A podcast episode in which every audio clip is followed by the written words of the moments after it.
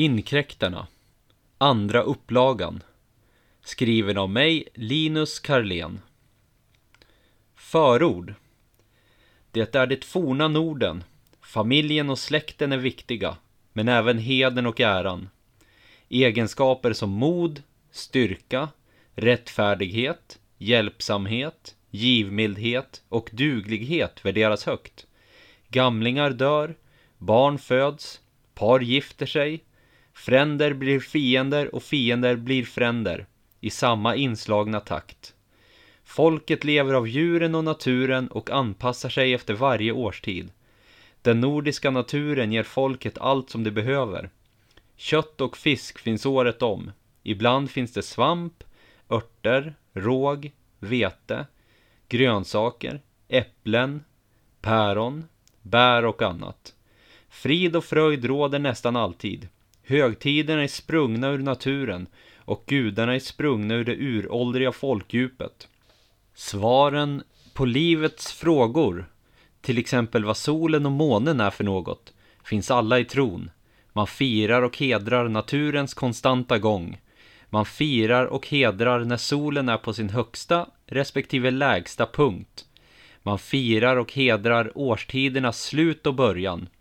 Man firar och hedrar de döda och de nyfödda. Man firar och hedrar rätt gudar för rätt saker. Olika gudar har olika krafter. Gudarna ser och hör allt och det bringar lycka till det som förtjänar det. Livet är kärvt men simpelt och alla har sin givna plats. Skriftkonsten är i sin vagga och består av runskrift, främst inhuggen i sten eller trä. Berättartraditionen är dock rik släkthistorier, kunskap och gudasagor går från generation till generation genom den. Bygden där den här berättelsen börjar kallas inget annat än just bygden. Det är glest befolkat, inte ens 30 gårdar. Nästan alla i bygden är självgående, men en viss byteshandel finns såklart. Det gäller att kunna lite av varje för att vara framgångsrik. Arbeta på åkern, fiska i sjön, jaga i skogen, snida i trä, bygga med timmer, sköta djur, sköta barn, laga mat, strida med vapen och annat. Den mesta tiden går åt att arbeta på gården. De sociala sammankomsterna består främst av blot, bröllop, gillen och ting. Männen far vanligtvis på långfärd en gång i livet. Då för att erhålla rikedom, ära och kunskap. Det görs oftast i unga år och ses lite som ett mandomsprov. Kvinnorna är oftast de som bestämmer på gårdarna och över familjerna. De allra flesta vet ingenting om världen utanför. Kapitel 1 Segerblot Häll Oden, häll Tor och Freja, häll Tyr, häll Disen och alverna, häll värmen seger över kylan, häll ljuset seger över mörkret och dagen seger över natten utbrister Gydjan mot den soliga himlen samtidigt som hon bär fram gåvor till gudafigurerna. Solen skiner på hennes långa blonda hår när hon ställer fram fat efter fat med gåvor. Torkade örter, bröd, träfigurer, smycken, torkade blommor med mera. Allt ställs ner på harriet framför gudafigurerna. Hon är klädd i gröna och bruna tyger, täckta med runor och symboler. Platsen för det årliga segerblotet är vackert belägen på en bergsluttning med utsikt över sjön. Naturen är vacker så här års och känslan av att mörkret och kylan är på väg bort är alltid härlig. De tre stora gudafigurerna av trä blickar ut över sjön. Hela bygden är samlad. Jag är här med mina föräldrar och min storebror Sune och hans familj. Vi har alla på oss våra finaste kläder. Vare sig det är segerblot, skördeblot, disablot, midvinterblot eller något annat så är känslan av att en ny tid kommer alltid lika skön. Segerblotet närmar sig sitt slut och vi alla vet att då väntar ett riktigt hederligt gille på Kråkrunes gård här i närheten. Häll Tor, skänk oss fred och god äring, hör jag min mor mumla för sig själv. Gydjan förklarar att blotet är över.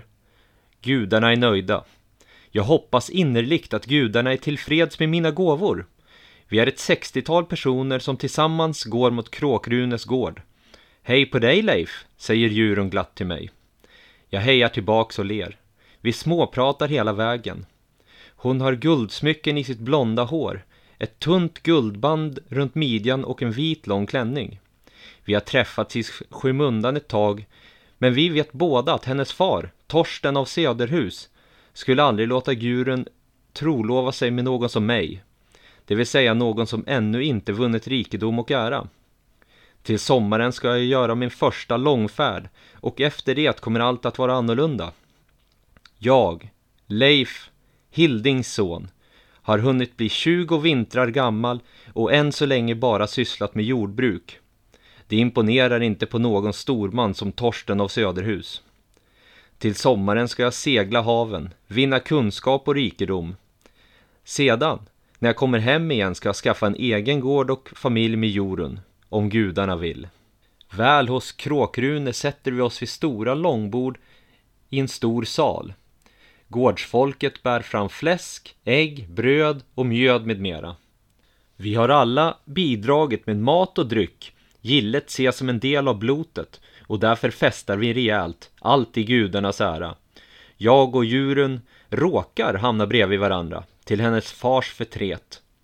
Mitt horn fylls med mjöd och mitt träfat fylls med saltat fläsk, ägg och bröd. Hela salen doftar av örter, rökelser och mat. I salens fyra hörn brinner brasor i vackra eldkorgar av smide. Timmerväggarna är inredda med långa tygbonader i olika färger. Stämningen är mycket god och maten och drycken går snabbt åt. Jag är redan inne på mitt femte horn mjöd.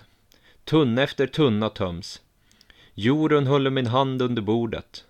Några av det sextiotalet gästerna är redan redlösa. Vissa halvsover redan och andra sluddrar i munnen på varandra. Kvinnorna likaså. Gamle Kråkrune sover redan med pannan i bordet. De stora trätrågen i mitten av bordet börjar bli tomma. Folket har roffat åt sig som svin. Några av de gamla männen pratar svunna minnen högljutt. Ska vi gå hem nu? Stannar du eller följer du med? Frågar min mor och lägger handen på min axel. Ni åldringar ska väl hem och sova, svarar jag hånfullt. Mor ler. Haha, vi får se hur du mår imorgon, säger min far, märkbart berusad. Vi säger farväl och det går ut genom porten. Det är en ganska lång väg hem. Sune och hans familj går också. De bor i granngården, mitt emot mor och far. De allra flesta andra gästerna kommer att spendera natten här, i den här salen. Den kvinnliga Gydjan dansar omkring i salen som en vettvilling, iklädd en björnfäll och min skallra i ena handen. Hon stönar och tjoar, snurrar runt och stampar. Hon verkar ha kontakt med gudarna. Fast ingen av de andra människor verkar bry sig om henne. Att hon beter sig på det här sättet är inget nytt för någon. Ska vi gå en sväng, frågar jag djuren. Hon tittar åt sin far som halvsover över bordet. Sedan tittar hon på mig och nickar och ler. Vi går ut ur salen tillsammans utan att märkas för mycket. Det har börjat att duggregna ute och solen har gått ner. Vi går en bit upp i skogen, hand i hand. Jorun höll i min hand och går framför mig. Hon viftar bort grenar från sitt ansikte när hon går. Plötsligt vänder hon sig om och kysser mig. Hon slänger sina armar runt mig. Vi kysser varandra länge. Hennes händer vandrar ner till mitt bälte och hon börjar fingra på spännet. Vi ägnar oss åt älskog i den blöta mossan. Det är inte första gången. Efteråt ligger vi och bara myser i skogen en stund. Vi beslutar oss för att gå tillbaka till Kråkrunes gård igen. Där är du ju, ropar Aslak, en god vän till mig och drar onödig uppmärksamhet på mig och Jorun samtidigt som vi kommer in genom porten, något blöta. Jag och Jorun försöker se så oskyldiga ut som möjligt. Det är dags för glima, din vekling, sluddrar Aslak samtidigt som han försöker ställa sig upp, men istället tumlar han framlänges. Kom då, hälsa helt från mig, säger jag hånfullt. Glima är kul. Det är kamp och det är alltid lika viktigt att vinna. Ingen lek här inte. Jag och Aslak går ut ur salen. Alla de berusade gästerna jublar, klappar händerna och följer med oss ut. Jag och Aslak ställer oss mitt emot varandra med ungefär en famns mellanrum. Alla de andra ställer sig i en stor ring runt om oss. De jublar och skrattar hejvilt. Jag och min motståndare hånar och grimaserar åt varandra innan vi stegar fram till varandra och hälsar hövligt. Som man alltid gör i Glima. Aslak tar tag i mina kläder runt höften, strax under bältet. Och jag tar tag i honom på samma sätt. Nu ska han få, mumlar jag. Vi rycker, sliter och försöker kasta omkull varandra. Kampen är hård men jämn. Vi är båda starka och rätt så storväxta. Aslak är dock mycket berusad. Han lutar sig mot min axel och flåsar. Jag ser mitt läge och rycker bak min axel samtidigt som jag lyfter hans höft emot min. Han famlar och ramlar framåt, snett över min höft. Det dunsar när han slår i marken och en trött suck är det enda han lyckas få fram. Jag, och alla andra för den delen, skrattar högt. Efter ett kort tag börjar även Aslak att skratta där nere på marken. Jag hjälper honom upp och alla går in i salen igen. Bra gjort! Hoppas att far såg dig, viskar juryn i mitt öra. Hornen fylls på nytt och livliga samtal byts ut mot sånger och finurliga skalder. Jag, Aslak och några andra unga män pratar om sommaren och äventyren som vi ska uppleva. Jag kan knappt vänta. Folket somnar över bordet och på golvet, en efter en. Djuren sover mot min axel. Till slut tuppar även Aslak av och då är det bara jag som är vaken. Fast ohyggligt trött och dåsig. Jag sträcker mig efter ett horn. Bara ett till, mumlar jag. I samma stund vaknar gamle Kråkrune till. Han rosslar till och spottar på golvet. Jaså? Bygdens ynglingar ska på långfärd i sommar. Bara ett par månvarv kvar, säger han kaxigt. Jag ler och nickar. Kråkrune är gammal och har långt grått hår och långt skägg. Han fyller upp sitt torn med mjöd och halsar det i ett enda svep innan han fyller det igen. Har du aldrig undrat hur det kommer sig att jag har denna fina gård och har råd att bjuda er på gille i tid och otid? Frågar han med gäll röst. Jag kommer på mig själv att jag aldrig tänkt på det. Uh, nej, svarar jag skamset. Har du aldrig heller undrat varför jag kallas för kråkan? frågar han och hickar. Nej, inte det heller, svarar jag. Kråkrune ställer sig upp. Han säger ingenting och haltar mot en dörr in i salen. Han vänder sig mot mig och manar med sin arm att jag ska följa med. Jag sveper ett torn till och följer efter. Kråkrune har alltid varit lite kuslig tycker jag. Jag går igenom den öppna dörren, in till något som verkar vara ett sovrum. Väggarnas dekorationer är prydligare här inne. På väggarna hänger tygbonader, sköldar, träfigurer och järnsmycken. Kråkrune drar fram en stor träkista som ligger under lite bråte. Rummet är sparsamt upplyst med en ensam fackla på väggen. Han tar fram en nyckel som han har hängande sin läderrem runt sin hals. Öppna den, säger han samtidigt som han räcker över nyckeln. Jag tar nyckeln och öppnar kistan. När jag först öppnar locket ser jag nästan ingenting på grund av mörkret. Kråkrune tar ner facklan från väggen och lyser upp runt kistan. Jag kan knappt tro att det är sant. Kistan innehåller guld och silvermynt, en mängd olika dolkar, smycken, hjälmar, små statyetter och kors. Inte så mycket guld och silver, men i alla fall. Kråkrune tar ner ett vackert svärd från väggen och låter mig begrunda det. Svärdet har ett svart handtag och en klinga av finaste stål. I svärdets blodskåra är det runor. Synd att jag inte kan tyda dem, tänker jag.